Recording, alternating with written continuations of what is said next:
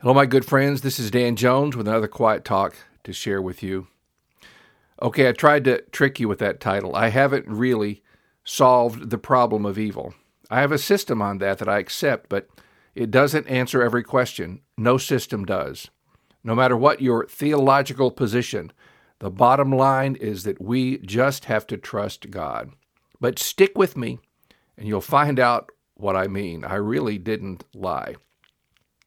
Now, this talk is directed at committed Christians. Of course, if you happen to be listening and have never committed your life to Christ, I hope that you will call out to Him.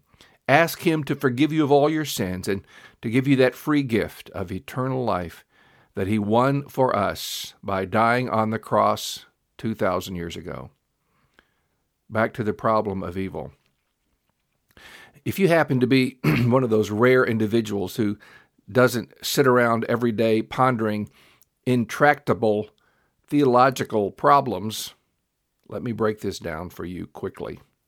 The problem of evil is the problem of explaining how God can be good, can be all powerful, and yet he sits by watching all the horrible things that happen in this broken world.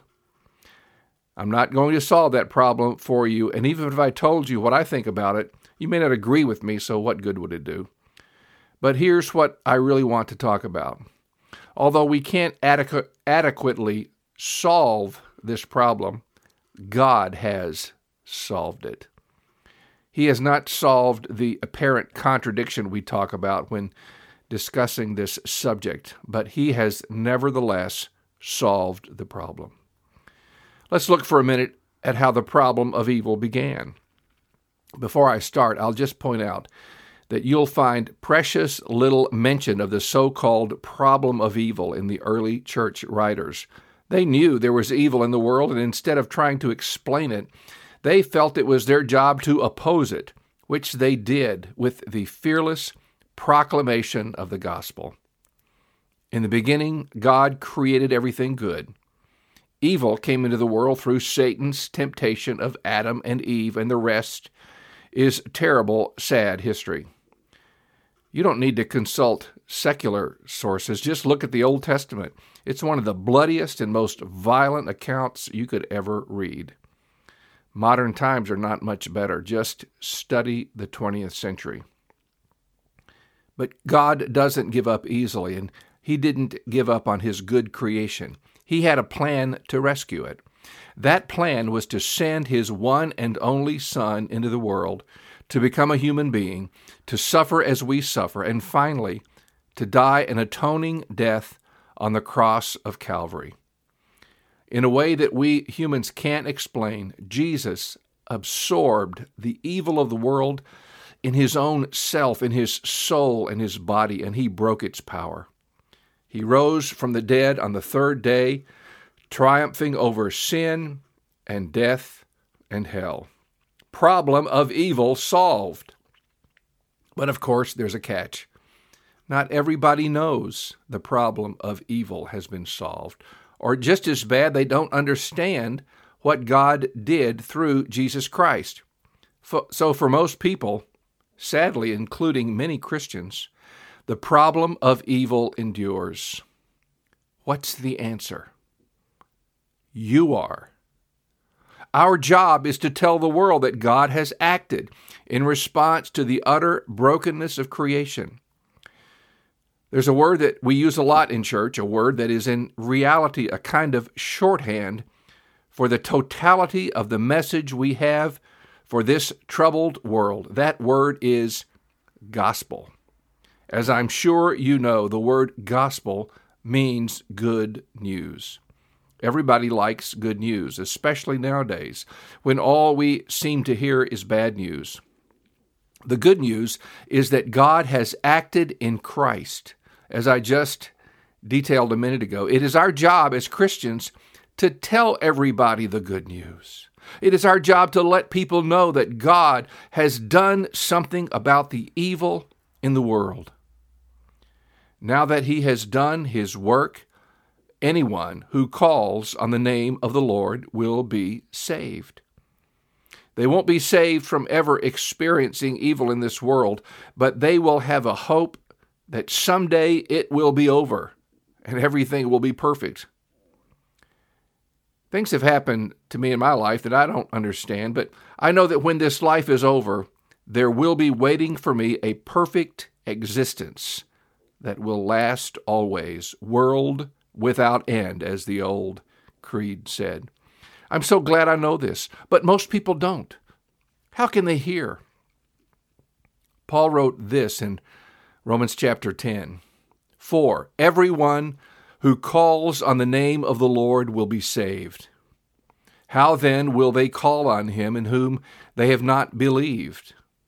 And how are they to believe in him of whom they have never heard? And how are they to hear without someone preaching?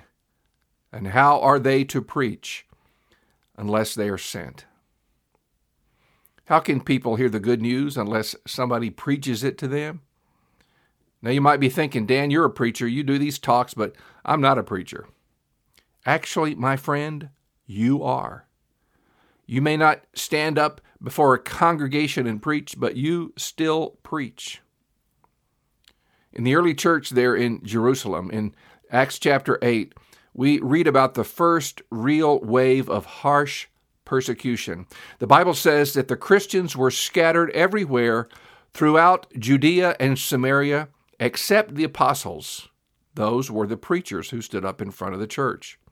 But look what it says about everybody else, those who weren't professional preachers. Acts 8 4. Now those who were scattered went about preaching the word. They were all preachers. That doesn't mean they all stood in front of big crowds. You can preach the gospel to just one person. And in the middle of all that persecution, the church expanded, the church grew. Many people heard the gospel because all the Christians were proclaiming it.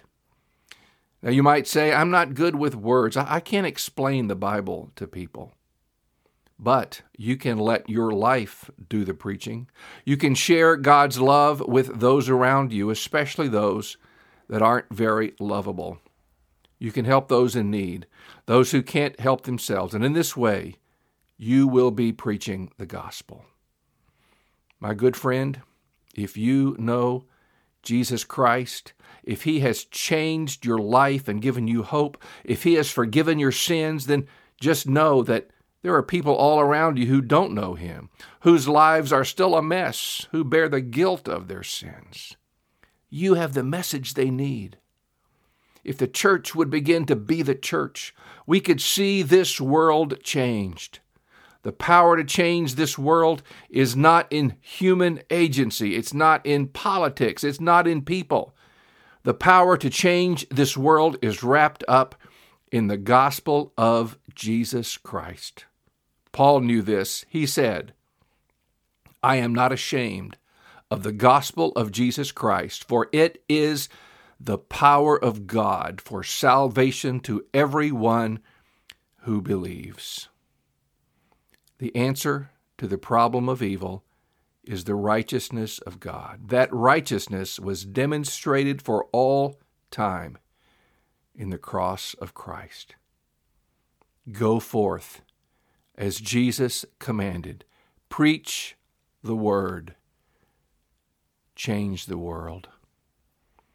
Dear Heavenly Father, I pray for those listening to my voice today that you would just energize them, fill them with the Holy Spirit and power that they might go forth with this gospel message that the world needs so desperately, that their lives would shine with the goodness and the love of Christ. And as they have opportunity, they would share verbally the gospel of Jesus with their family, with their friends, with those they encounter. In Christ's name I pray. Amen. My good friend, there's a way in which you can, through prayer, can be a part of spreading the gospel. You could pray for us. We are seeking to uh, spread the gospel of Jesus Christ in the area of Schenectady, New York.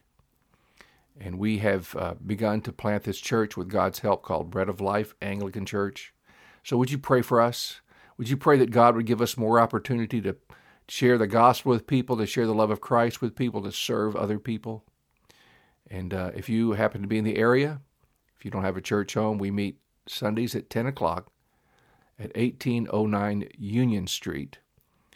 In Schenectady, that's the American Legion Hall on Union Street at 10 o'clock on Sunday. Please remember us in your prayers. As always, you can reach me by email at father.danjones at outlook.com. God bless you.